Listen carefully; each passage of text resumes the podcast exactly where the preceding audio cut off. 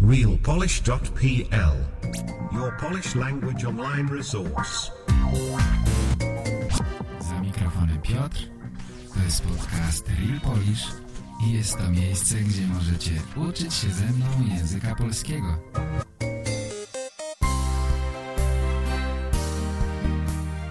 Witam. Słuchacie podcastu realpolish.pl Cześć moi drodzy, to ja Piotr, witam wszystkich bardzo serdecznie i zapraszam do wysłuchania dzisiejszego odcinka podcastu po polsku. Zapraszam Was do nauki języka polskiego przez słuchanie i czytanie, czyli w najłatwiejszy możliwy sposób. Nie trzeba się niczego uczyć na pamięć, nie trzeba rozwiązywać testów, wystarczy słuchać i dobrze się bawić. To wszystko. Kochani, dziś przechodzimy od razu do konkretów. Nie będzie długiego wstępu, bo mam bardzo dużo ciekawych rzeczy dla Was, a nie chcę, żeby podcast był bardzo, bardzo, bardzo długi. Dlatego od razu zaczniemy od nagrania, które dostałem od Siergieja. Zapraszam bardzo serdecznie, posłuchajmy. Cześć! Pozdrawiam Piotra, a także wszystkich słuchaczy podcastu Real Polish. Nazywam się Sergiej, pochodzę z Syberii, ale od 8 lat mieszkam w Wietnamie. Chcę podzielić się z Wami swoją historią z językiem polskim. Historią, która rozpoczęła się dokładnie 6 miesięcy temu. Zawsze wiedziałem, że mam polskie korzenie po babci, matce swojego ojca, ale nie znałem szczegółów. Pewnego dnia, kiedy e, rozmawiałem z mamą, powiedziało mi, e, że tata otrzymał z archiwum dokumenty potwierdzające, e, że mój pradziadek, pra, pra, pradziadek był Polakiem z Białorusi, który e, przeniósł się na Syberię, a następnie był tam represjonowany. Moja mama powiedziała mi również, że posiadając ten dokument, będzie mógł otrzymać kartę Polaka, a w przyszłości będzie mógł zostać obywatelem Polski. Byłem w szoku, ponieważ wcześniej nie miałem pojęcia, że istnieje taka możliwość. Od razu po rozmowie z mamą postanowiłem zacząć uczyć się polskiego. Znam już metodę słuchania i czytania, ponieważ sam korzystam z tej metody jako twórca podobnych treści dla osób uczących się języka rosyjskiego. Sam używam już wcześniej tej metody ucząc się innych języków. Nie próbowałem więc uczyć się reguł gramatycznych, ale od razu zacząłem szukać podcastu po polsku, który jest wykowany metodą Comprehensible Input. I oczywiście od razu znalazłem podcast Piotra. Następnego dnia, po rozmowie z mamą, zacząłem słuchać Real Polish Podcast. Wiedziałem, że polski i rosyjski są językami słowiańskimi, więc nie bałem się, że będzie ciężko, ale po prostu zacząłem słuchać. W pierwszym tygodniu byłem w stanie zrozumieć około 20-30% tego, co mówił Piotr, ale jego tematy były tak ekscytujące i interesujące, że po prostu nie mogłem przestać słuchać. Niestety po kilku tygodniach dowiedziałem się, że nie mogę dostać karty Polaka, bo do tego trzeba mieć nie tylko polskiego pradziadka, ale i prababcie. Byłem rozczarowany, ale nie przestałem uczyć się języka polskiego.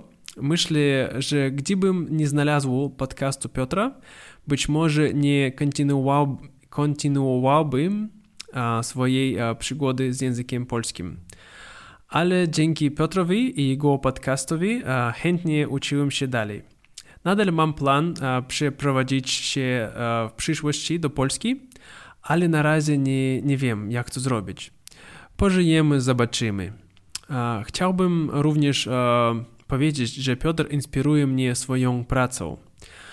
Sam robię podcasty i mam wiele do nauczenia się od Piotra. Muzyka, dźwięki, przy, przyjścia, wszystko jest na profesjonalnym poziomie. Mam jedno pytanie, Piotrze. czy piszesz wcześniej tekst podcastu, czy wszystko, co mówisz, to improwizacja na temat, do którego e, się wcześniej przygotowałeś. Bardzo mnie to ciekawi, ponieważ ja sam nie potrafię mówić w swoim podcaście równie płynnie, powoli, wyraźnie i bez zaczynania się nawet w moim ojczystym języku rosyjskim. No i na koniec chciałem się um, prosić Piotrze, żebyś zrobił podcasty na takie tematy jak um, historia Wietnamu, eufemizmie, dlaczego coraz więcej osób uh, wybierają, dlaczego coraz więcej osób wybierają ten styl życia, czyli o emigrantach i rasizmie w współczesnej Polsce, czyli o nowoczesnych uh, grach planszowych, uh, czyli o jeziorze Bajkał, skąd pochodzę. To wszystko z mojej strony. Wybaczcie, że moje nagranie jest tak długie, ale już od dawna chciałem się z Tobą, Piotrze, podzielić swoimi doświadczeniami z językiem polskim i cieszę się, że w końcu, że w końcu udało mi się to zrobić. Dziękuję jeszcze raz i życzę wszystkim zdrowia i wszystkiego dobrego. Papa. Pa. Dziękuję bardzo, bardzo się cieszę, że to właśnie mój podcast wybrałeś do nauki, no i że nie przestałeś uczyć się polskiego. Muszę powiedzieć, że miłe słowa od Siergieja i jego pochwały są dla mnie bardzo cenne. Nie wiem, czy mówiłem wam o tym, że czasami słucham czegoś po rosyjsku i oglądałem kilka filmików Siergieja na YouTube. Pamiętam, że były one nagrywane właśnie w Wietnamie. Kiedy dostałem to nagranie, to od razu skojarzyłem, że to jest ta sama osoba. To musiał być Siergiej. Bardzo dziękuję za pochwały, ponieważ uważam, że Siergiej robi doskonałe materiały do nauki rosyjskiego, więc taka pochwała jest dla mnie bardzo, bardzo cenna. Siergiej pyta o to, czy mówię wszystko spontanicznie, czy najpierw piszę scenariusz podcastu. Muszę wam powiedzieć, że bardzo dobrze przygotowuję się do każdego odcinka podcastu. Staram się jak tylko mogę. To zabiera mi dość dużo czasu. Piszę bardzo dokładny scenariusz i mam go przed oczami, gdy robię nagranie. Mam zapisane, o czym będę mówił po kolei. Mam zapisane nazwiska, mam zapisane nazwy, daty, różne fakty. Czasami, jeśli się pomylę, to powtarzam nawet zdanie, poprawiam to potem, edytuję nagranie, no i w końcu słucham całości, dodaję muzykę i zapisuję całą transkrypcję dla Was.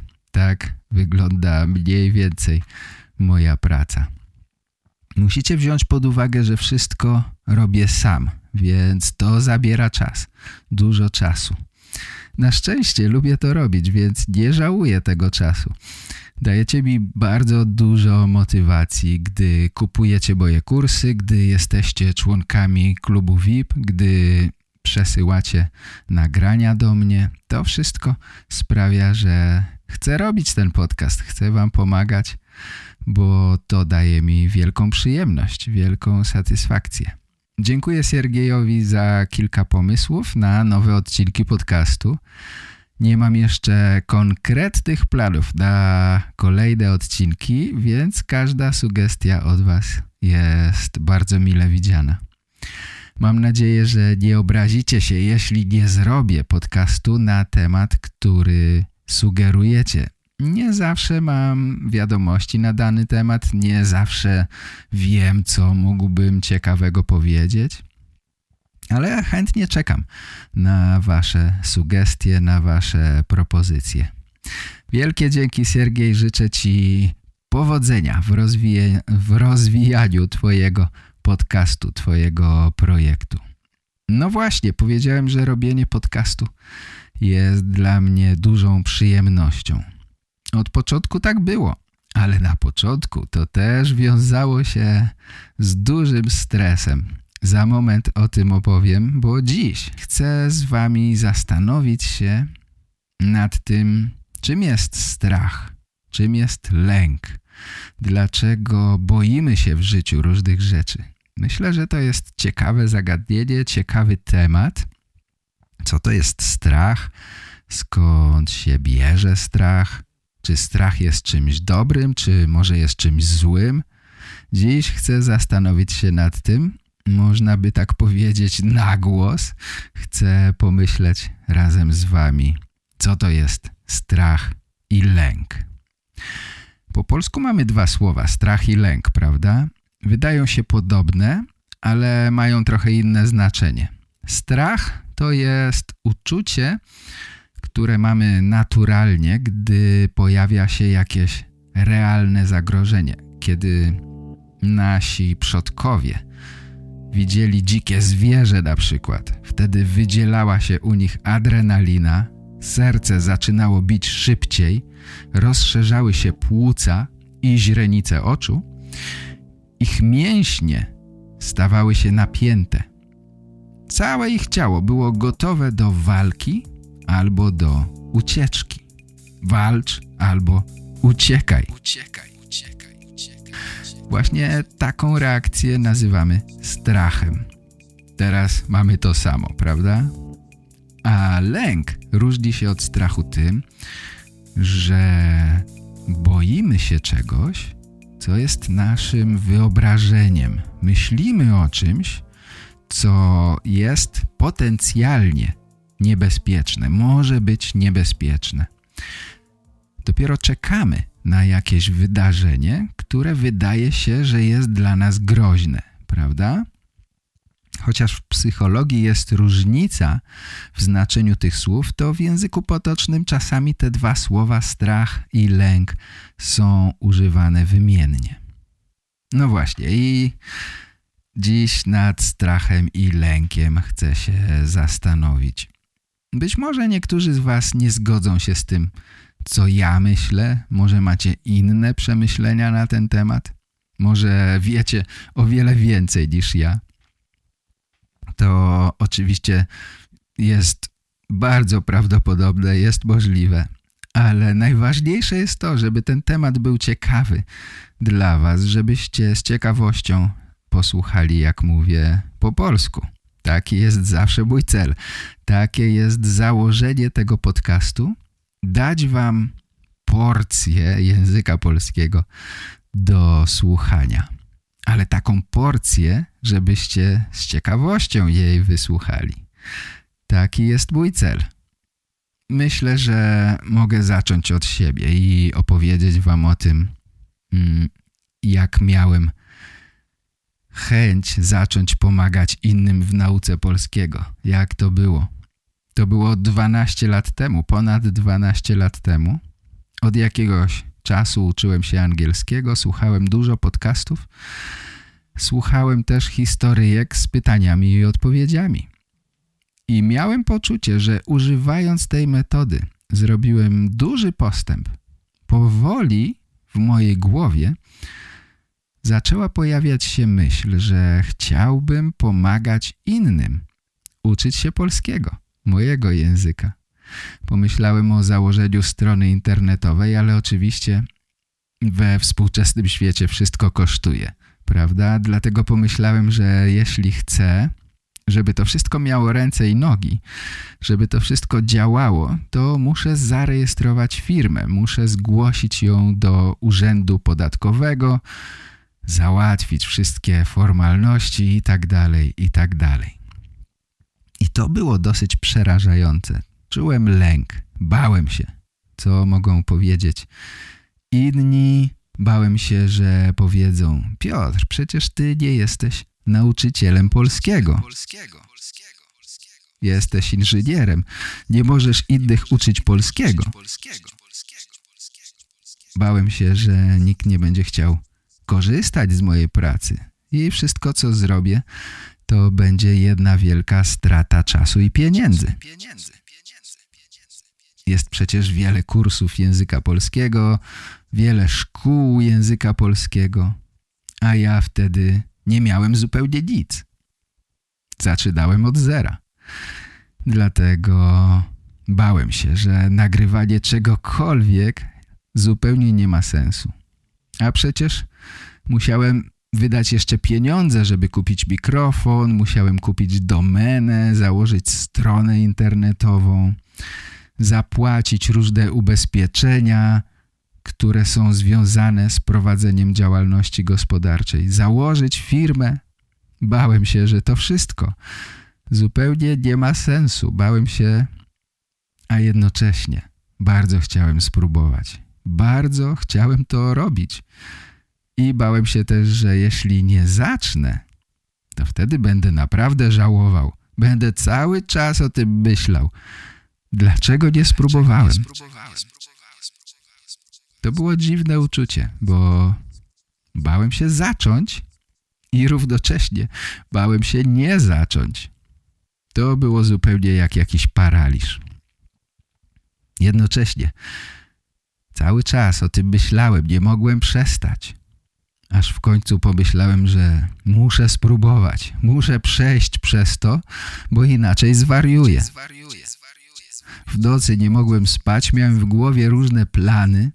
To było prawdziwe szaleństwo, naprawdę. Naprawdę tak było. Zatem w końcu we wrześniu 2010 roku założyłem własną firmę, jednoosobową firmę. Kupiłem pierwszy mikrofon i kilka innych rzeczy i zacząłem robić dla Was nagrania i filmiki. No, to się łatwo mówi, zacząłem robić filmiki. Dopóki chodziło o sprzęt i zakładanie strony internetowej, to jakoś sobie radziłem. Jestem inżynierem, więc lubię takie rzeczy, lubię technikę i to było w zasadzie dla mnie najłatwiejsze. Wiecie, czego bałem się najbardziej? Najbardziej bałem się kamery i mikrofonu. Pomyślałem sobie, jak możesz bać się kamery, jeśli chcesz uczyć ludzi polskiego przez internet? Jak możesz bać się mikrofonu, jeśli chcesz robić podcast? Pewnie wydaje wam się to zupełnie niedorzeczne. Może pomyślicie, że to bez sensu. Bać się kamery. Ale taka jest prawda. Strasznie się bałem. Zresztą było to słychać w moich pierwszych nagraniach, tak myślę. Próbowałem jednak walczyć z tym strachem. Chciałem go pokonać, bo bałem się poddać. Bałem się, że poniosę klęskę, że moje wszystkie marzenia pójdą na marne, że ten czas i pieniądze, które zainwestowałem w założenie firmy, wszystko pójdzie na marne. A ja będę czuł się z tym wszystkim naprawdę beznadziejnie. Tak, 12 lat temu czułem dużo strachu, a może raczej lęku. Zresztą to nie był pierwszy raz w moim życiu.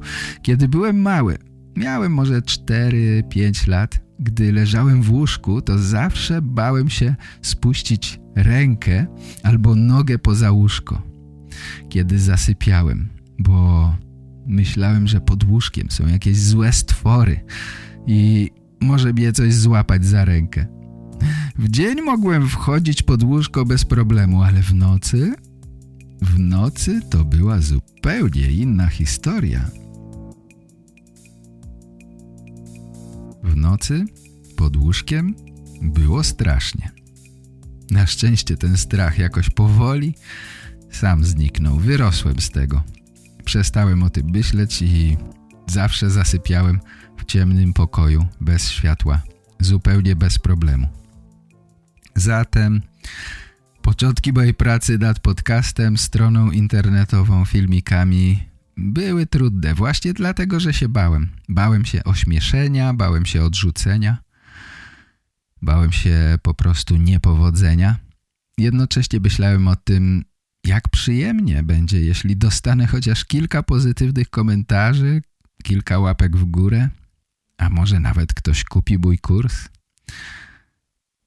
Kurs oczywiście nie był wtedy jeszcze gotowy, nie miałem nic do sprzedania, ale pojawiły się pierwsze pozytywne komentarze, pojawiły się polubienia i to dało mi wielką, wielką motywację. To dało mi siłę do pokonania strachu. To dało mi więcej pewności siebie.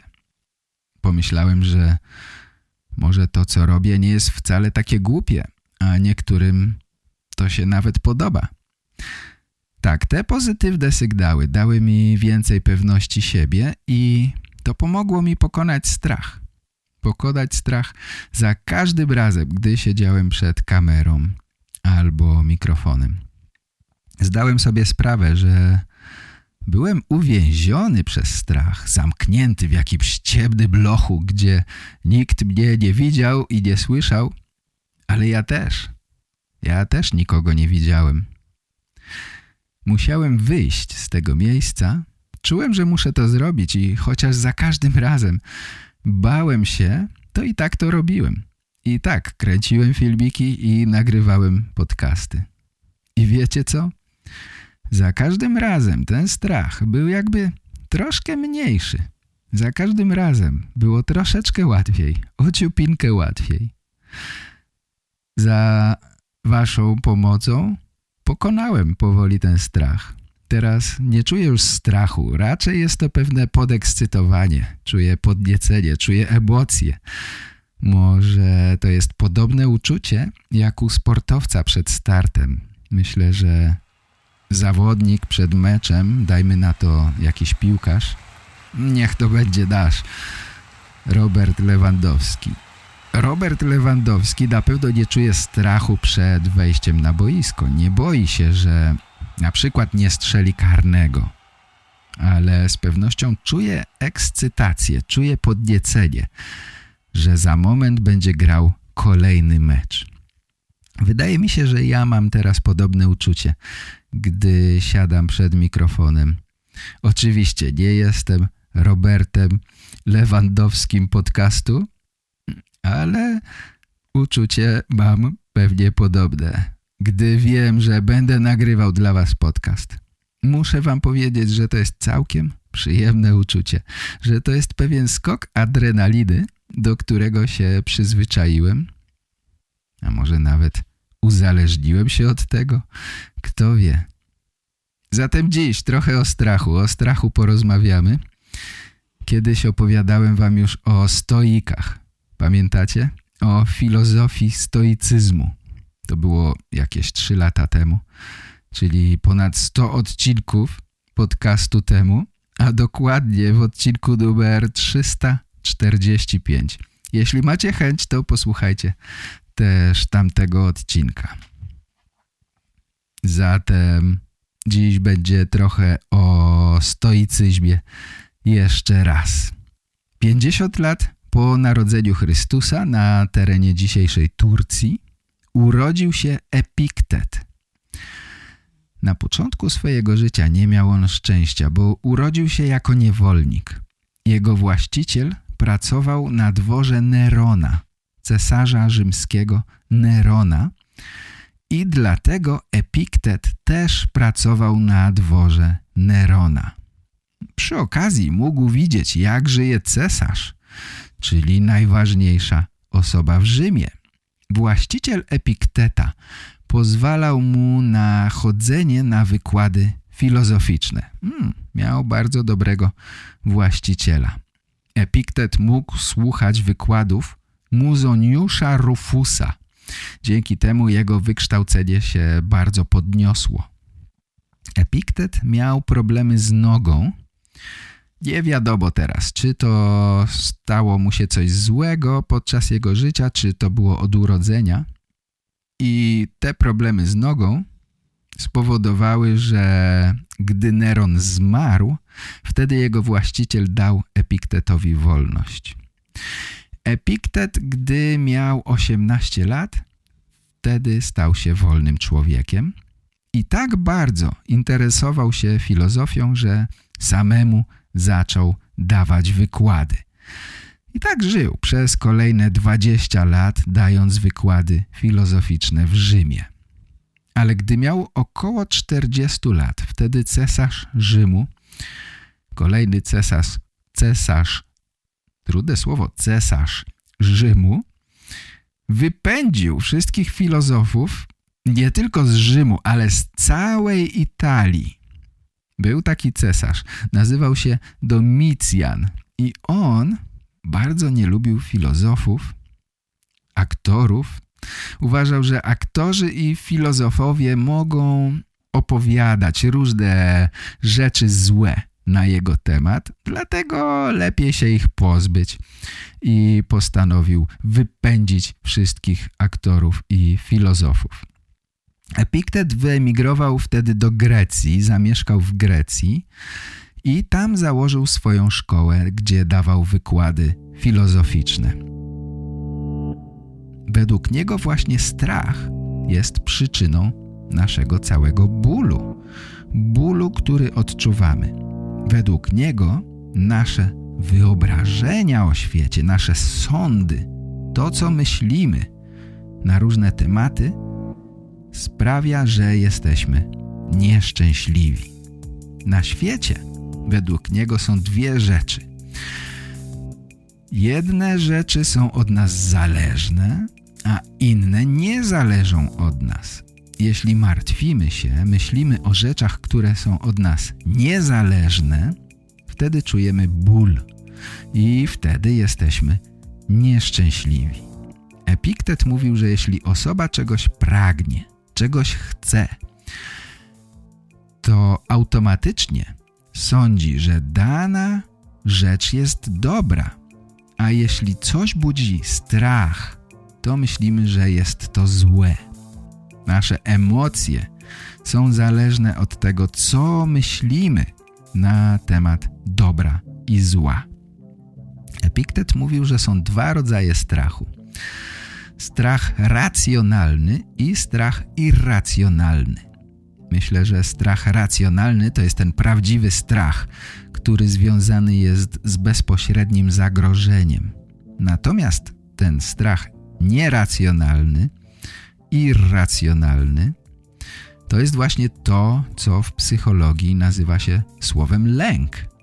Przejmowanie się, martwienie się rzeczami, które od nas nie zależą, które nawet jeszcze się nie wydarzyły, które mogą mieć miejsce, mogą się wydarzyć, ale równie dobrze mogą się nigdy nie zdarzyć. Epiktet uczy nas, że świat dzieli się na to, co jest zależne od nas i na to, co od nas nie zależy. I musimy się z tym pogodzić. Musimy pogodzić się, że jest mnóstwo rzeczy, które od nas nie zależą. Co jest zależne od nas? Epiktet mówi, że zależne od nas jest to, co myślimy, czego chcemy, czego pragniemy, to, co jest związane z naszą wolą, co wychodzi z nas. To jest właśnie zależne od nas. Czyli wszystko to, co rodzi się w naszym wnętrzu, w naszym umyśle. Właśnie to jest zależne od nas. Natomiast według Epikteta niezależne od nas jest nasze zdrowie, nasze ciało, także to, co posiadamy, pieniądze, pozycja, sława, zaszczyty, popularność. To wszystko może nagle zniknąć. Wszystko to może nam być odebrane przez los. Myślę, że Widzicie teraz różnicę między rzeczami, które są zależne od nas i niezależne od nas. To, co może nam być odebrane, nie jest zależne od nas. Natomiast naszych myśli nikt nam nie może odebrać, prawda? Dlatego one są od nas zależne. To my myślimy w ten sposób i nikt nie może nam tego zabrać. Epiktet mówi, że jeśli przywiązujemy wagę do tych rzeczy niezależnych od nas, jeśli niepokoimy się o te rzeczy, to właśnie wtedy będziemy czuli lęk i nasze życie będzie trudne. Będziemy uważali, że los jest zły, bo odbiera nam czasami te rzeczy. Będziemy niewolnikami tych rzeczy, będziemy ciągle bali się, że je stracimy. Dopiero gdy zrozumiemy różnicę między rzeczami od nas niezależnymi i zależnymi, Wtedy nauczymy się nie martwić o to, co nie zależy od nas. Hmm, według mnie to jest wspaniała rada, ale bardzo trudna do zrealizowania, przynajmniej dla mnie. Jak mogę zupełnie nie martwić się o swoje ciało albo o pieniądze? Bez pieniędzy nie przeżyję, prawda? Owszem, jeśli ktoś jest zupełnie obojętny na wszystko, jest obojętny na to, co jest zewnętrzne, wtedy żadna krzywda, żadne zło nie może go dotknąć, nie może zrobić na nim wrażenia. Będziemy szczęśliwi, cokolwiek się wydarzy. Jeśli utną nam rękę, okej, okay, trudno, nie ma znaczenia to dla mnie, to jest zewnętrzne. Mm, dosyć łatwo to powiedzieć, ale trudno zrobić, prawda? Jeśli stracimy cały majątek, jeśli głoduję, jeśli moi bliscy umierają, to wszystko to nie zależy ode mnie. Ale jak mogę być szczęśliwy, gdy to się stanie? Epiktet mówi, że to nie te zdarzenia powodują nasz lęk, lecz to, co myślimy, to, co myślimy na ich temat. Nie same rzeczy bynajmniej, ale mniemania o rzeczach budzą w ludziach niepokój. Nasze myśli o tych rzeczach są przyczyną lęku i strachu. Jeśli pozbędziemy się tych myśli, to będziemy wolni i bezpieczni. Żadne ciosy losu żadne wydarzenie nie spowoduje, że będę nieszczęśliwy. Tak mówi Epiktet. A dalej jego myśli są takie. Skoro wiem, że los nie zależy ode mnie, że nie mam wpływu na to, co się wydarzy, to nie żądam, żeby wszystko działo się tak, jak ja chcę, tak jak sobie tego życzę. Wręcz przeciwnie, cieszę się, że wszystko dzieje się tak, jak chce tego los, czyli opatrzność. Nawet wtedy, jeśli ten los ześle na mnie śmierć i cierpienie. Według Epikteta człowiek powinien być jak aktor filmowy – Czekajcie, nie, wtedy nie było filmów, prawda? Ale był teatr i byli aktorzy. Człowiek według niego jest jak aktor w teatrze. Ktoś daje mu rolę, a aktor odgrywa tę rolę. Kiedy aktor odgrywa rolę, wtedy nie przejmuje się tym, co się z nim dzieje w tej roli, prawda? Nie martwi się losem swojej postaci. Może być to rola biedaka, albo rola bogacza, to nie ma znaczenia. Aktor jest szczęśliwy, jeśli dobrze odgrywa swoją rolę. Nieważne kogo gra.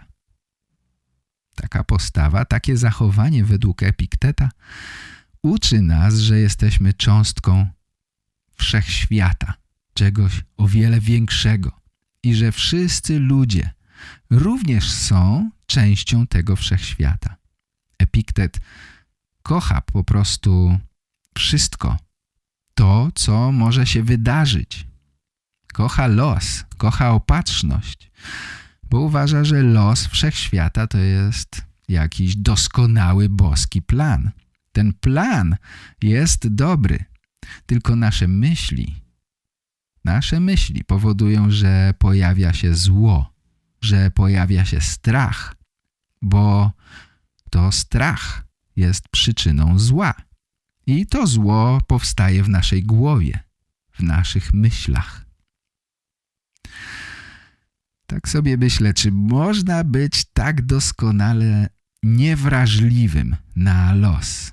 Czy można być tak zupełnie, zupełnie obojętnym, gdy ktoś umiera, gdy umiera ktoś z naszych bliskich? Jak można powiedzieć sobie wtedy, że taki jest los i ja jestem w tym momencie szczęśliwy? Owszem, moim zdaniem warto nie przejmować się niespodziankami losu, warto po stoicku patrzeć na życie, jak na film. Nie martwić się każdą drobną rzeczą. Po co gonić za wszystkim? Po co gonić za tak zwanym sukcesem, jeśli to nie przynosi nam szczęścia? Ale czy nieograniczona obojętność jest dobra dla nas? Czy naprawdę powinniśmy zupełnie niczym się nie martwić, zupełnie niczym się nie przejmować? Czy nasze życie, gdy nie czujemy smutku, radości, czułości, litości, nie robi się wtedy płytkie i bez znaczenia? Jak myślicie?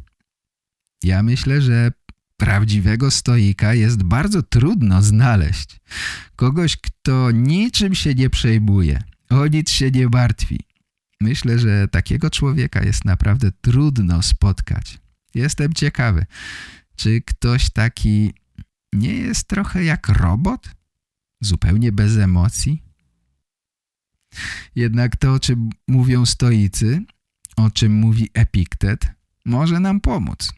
Dawniej, kiedy siadałem przed mikrofonem albo przed kamerą, to odczuwałem w swoim ciele pewne reakcje. To są reakcje, na które nie mamy wpływu. Na przykład to było szybsze bicie serca.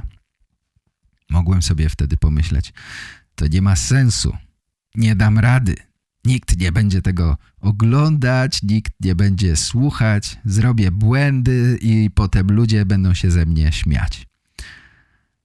Na szczęście nie pozwoliłem, żeby te złe emocje opanowały mój umysł.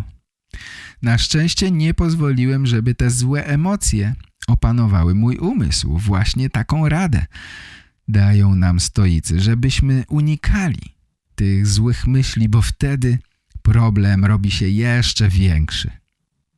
W naszej głowie powstaje ogromny problem. Zamiast tego myślałem tak, serce mi wali, bo przecież chcę zrobić coś, co jest dla mnie ważne.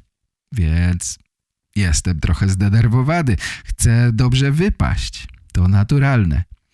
Z drugiej strony, jeśli zrobię błąd, to przecież mogę powtórzyć nagranie. Mój lęk zupełnie nie ma sensu. Mogę wykasować błąd, nagrać jeszcze raz. To naturalne, że mamy różne emocje, również te nieprzyjemne. Stoicy uczą nas, że powinniśmy starać się te emocje rozpoznać. Rozpoznać i zaakceptować. W ten sposób nie będziemy, można by powiedzieć, nakręcać się złymi emocjami. Nakręcać się czymś. Czasami tak mówimy. Kiedyś były zegarki ze sprężyną. Trzeba było nakręcać zegarek, żeby działał. Pamiętacie takie zegarki? Ta sprężyna oddaje energię i mechanizm zegarka działa przez jakiś czas. To samo, tak samo my czasami nakręcamy się pod wpływem jakichś rzeczy. Stąd właśnie to powiedzenie, że coś nas nakręca do działania. Może nakręcać nas coś pozytywnego albo negatywnego. Czasami, kiedy lubimy coś robić, to mówimy też, że to nas kręci. Kręci mnie granie na gitarze albo kręci mnie słuchanie podcastów. Myślę, że Epiktet i inni stoicy uczyli nas, że dobrze jest przeżywać nasze życie w sposób umiarkowany, bez tych skrajnych emocji.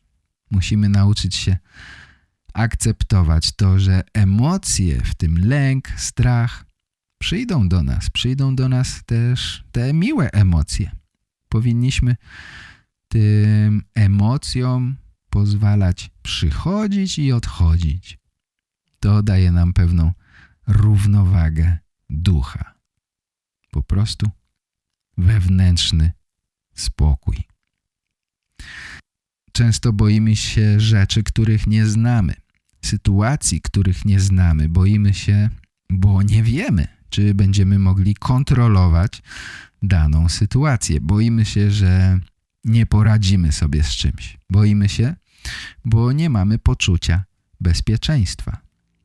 Kiedy mówię o lęku, to przychodzi mi do głowy takie króciutkie opowiadanie, które napisał rosyjski pisarz Anton Czechow. To opowiadanie nosi tytuł Śmierć urzędnika.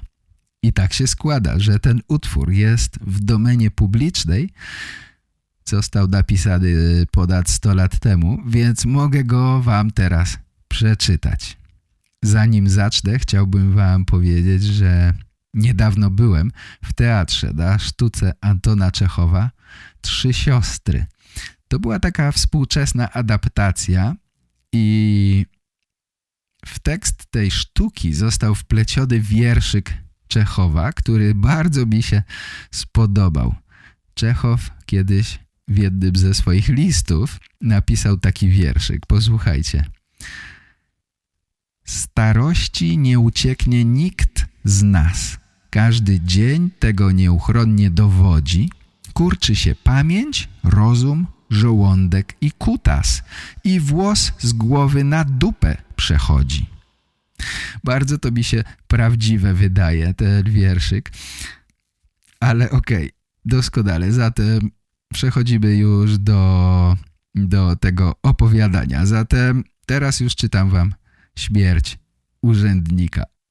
Anton Pawłowicz Czechow. Śmierć urzędnika.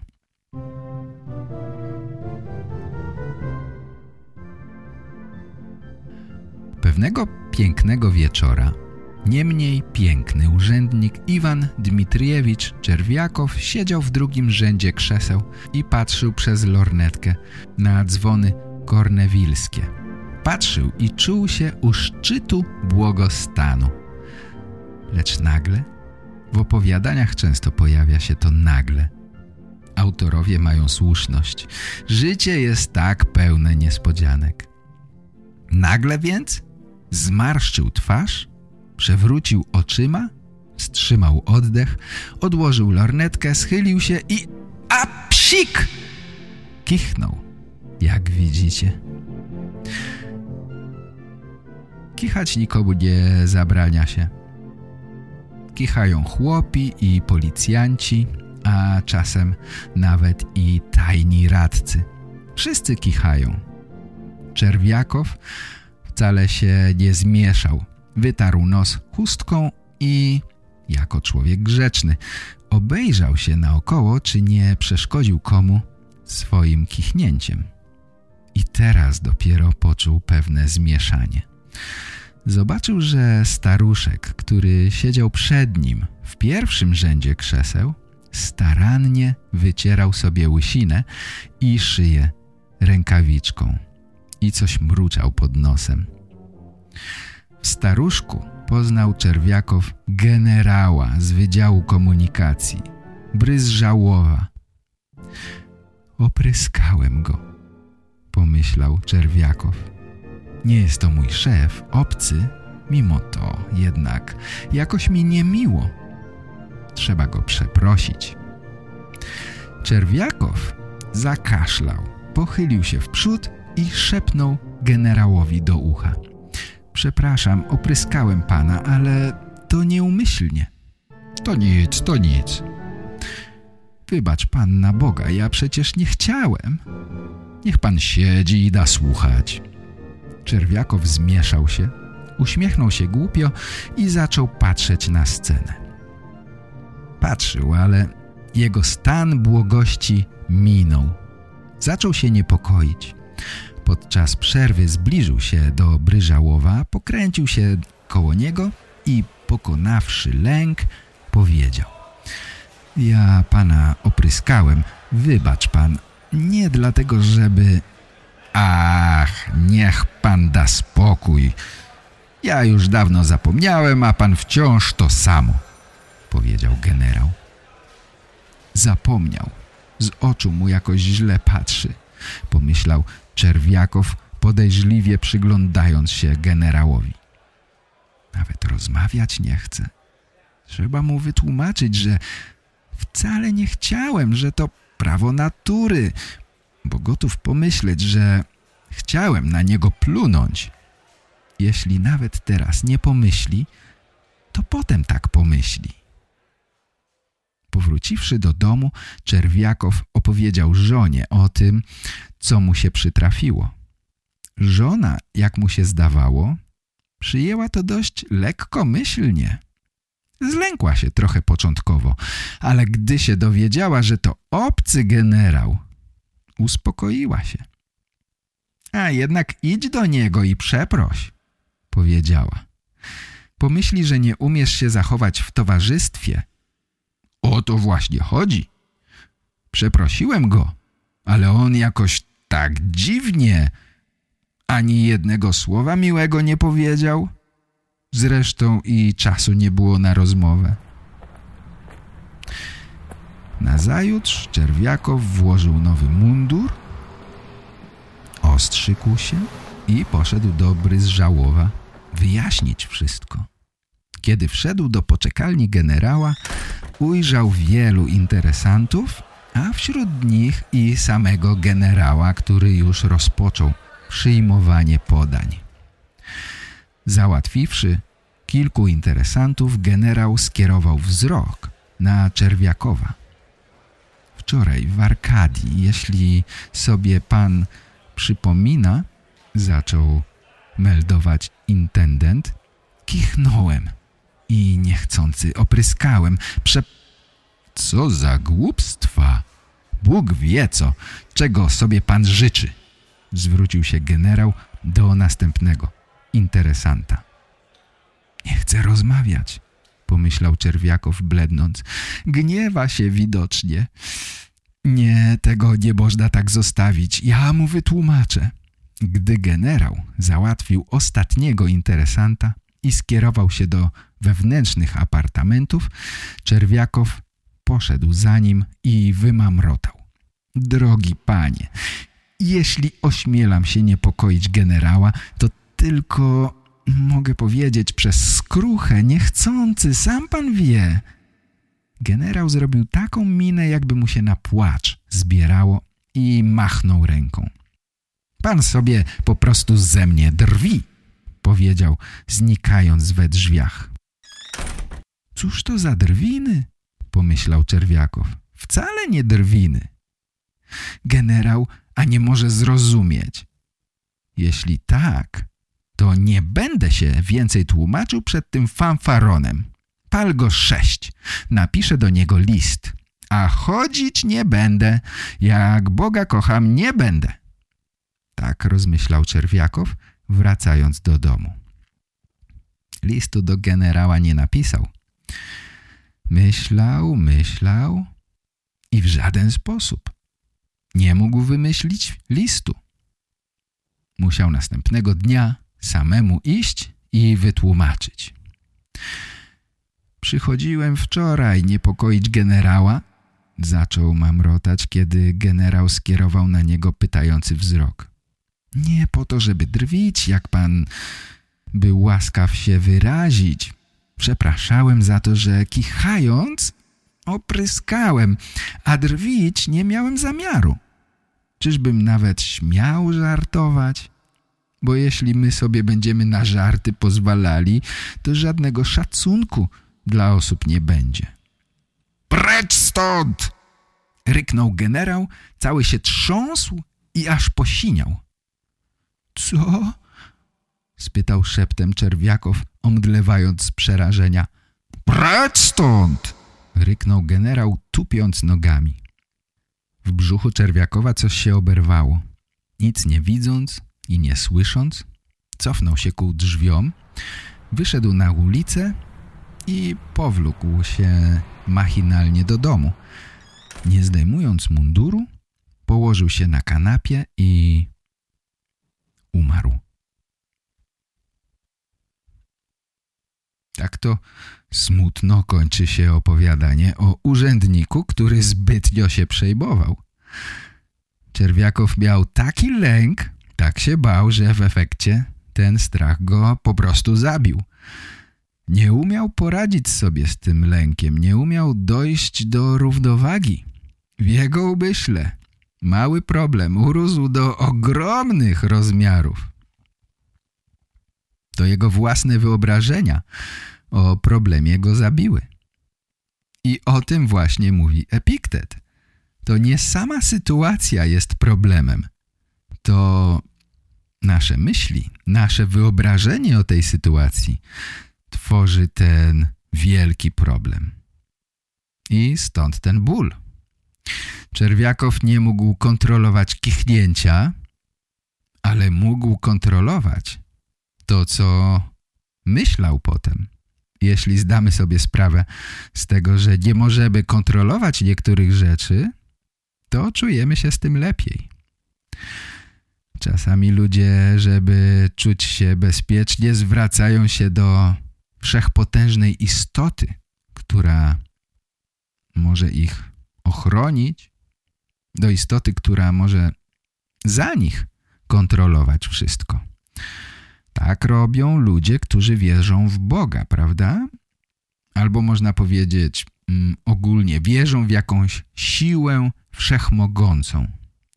Tacy ludzie często czują się szczęśliwsi, gdy powierzają Bogu kontrolę nad swoim życiem. Jeśli całkowicie zawierzą Bogu, to nawet wielkie trudności życiowe przyjmują ze spokojem, bo wierzą, że taka jest wola Boga.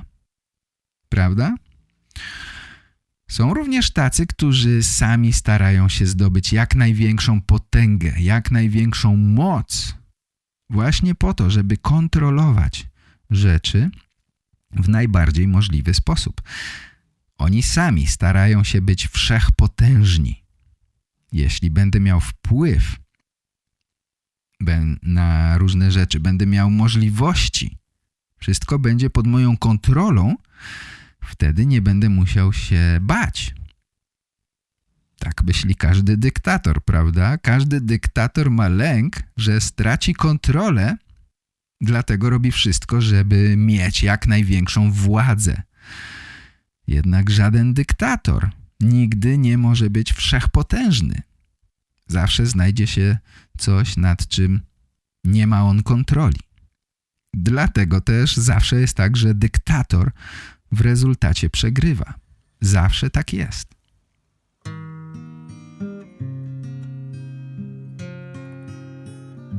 Kochani, to tyle chciałem dziś opowiedzieć o strachu, o lęku, ale to jeszcze nie koniec naszego dzisiejszego spotkania. Zwykle słuchamy dwóch nagrań, które dostaję od Was, więc nie widzę powodu, dla którego tak nie miałoby być teraz.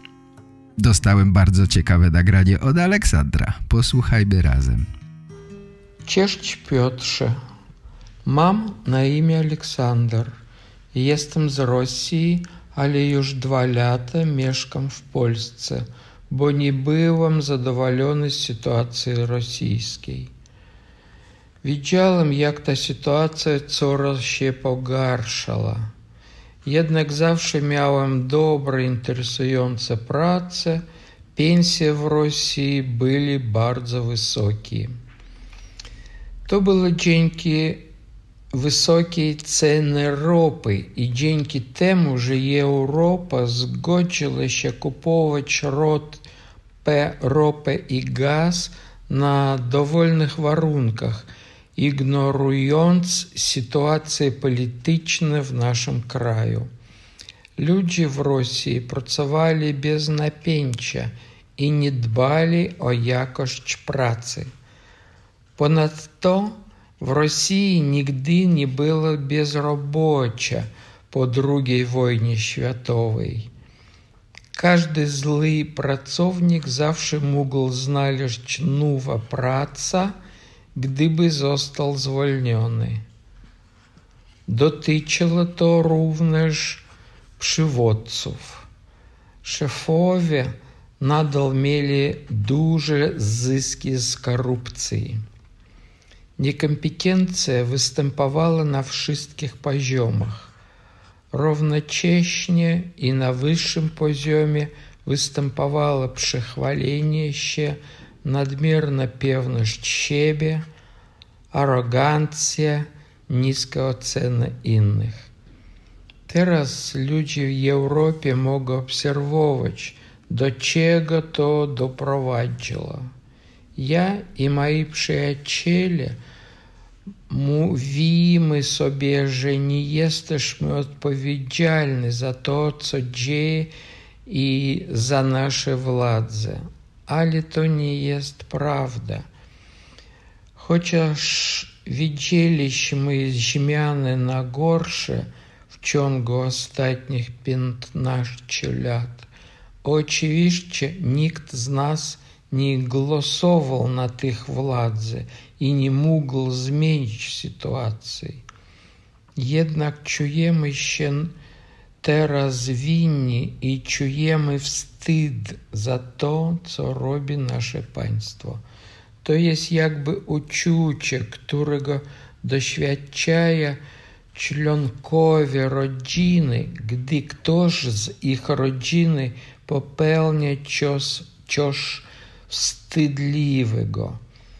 Jeśli człowiek jest dumny z swoich wielkich rodaków, to powinien czuć wstyd za przestępców tego państwa. To bardzo trudna sytuacja. Z jednej strony nie mam prawa potępiać ludzi, którzy nie są przyjazni do mnie i czuję, i czynię mnie odpowiedzialnym za to, co robią moi współ, współobywatele.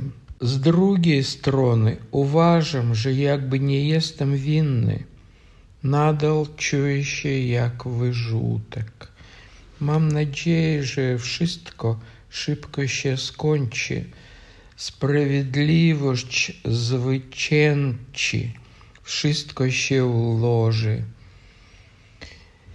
I międzyczasie muszę się uczyć języka polskiego i muszę się przygotować na kiedy nasz kraj znów będzie normalny. Szczęście i pomyślen, pomyśl, pomyślności w nowym roku. Jeszcze raz dziękuję za Twoje wspaniale i bardzo pomocną pracę. Do usłyszenia następnym razem. Cześć, papa. Bardzo dziękuję za nagranie. Myślę, że to uczucie wstydu za własne państwo jest czymś mi znanym jako jednostka. Nie możemy powstrzymać całej maszyny. Nasz pojedynczy głos niewiele znaczy. Nawet jeśli nie zgadzamy się z aktualnie rządzącymi, to nadal czujemy się częścią społeczeństwa i czujemy się źle, gdy nasi przywódcy robią głupoty. Korupcja, władza ludzi niekompetentnych jest wielkim problemem, bo tych ludzi jest bardzo trudno się pozbyć. Gdy są już u władzy, gdy rządzą, Wtedy jest ich trudno się pozbyć. Oni będąc w strachu przed utratą władzy starają się zdobyć jak największą kontrolę nad państwem i to powoduje, że nie jest łatwo się ich pozbyć. Na szczęście, jak pokazuje historia w wielu krajach, władza autorytarna w końcu przegrywa. Czasami jednak utrzymuje się bardzo długo i obalenie jej wymaga wielkich poświęceń. Dziękuję bardzo Aleksandrowi za nagranie i oczywiście czekam na następne nagrania od Was, czekam na nagrania, na wiadomości, na komentarze. Bądźcie ze mną w kontakcie. Muszę wiedzieć, że tam jesteście. Sami rozumiecie. Bez Was to wszystko nie ma sensu. Zapraszam Was na moją stronę, czyli realpolish.pl. Tam znajdziecie wszystkie transkrypcje, kurs dla początkujących, kurs dla średnio zaawansowanych oraz klub VIP. Jeśli rozumiecie podcasty, rozumiecie co mówię bez większego problemu, to myślę, że jesteście gotowi na klub VIP.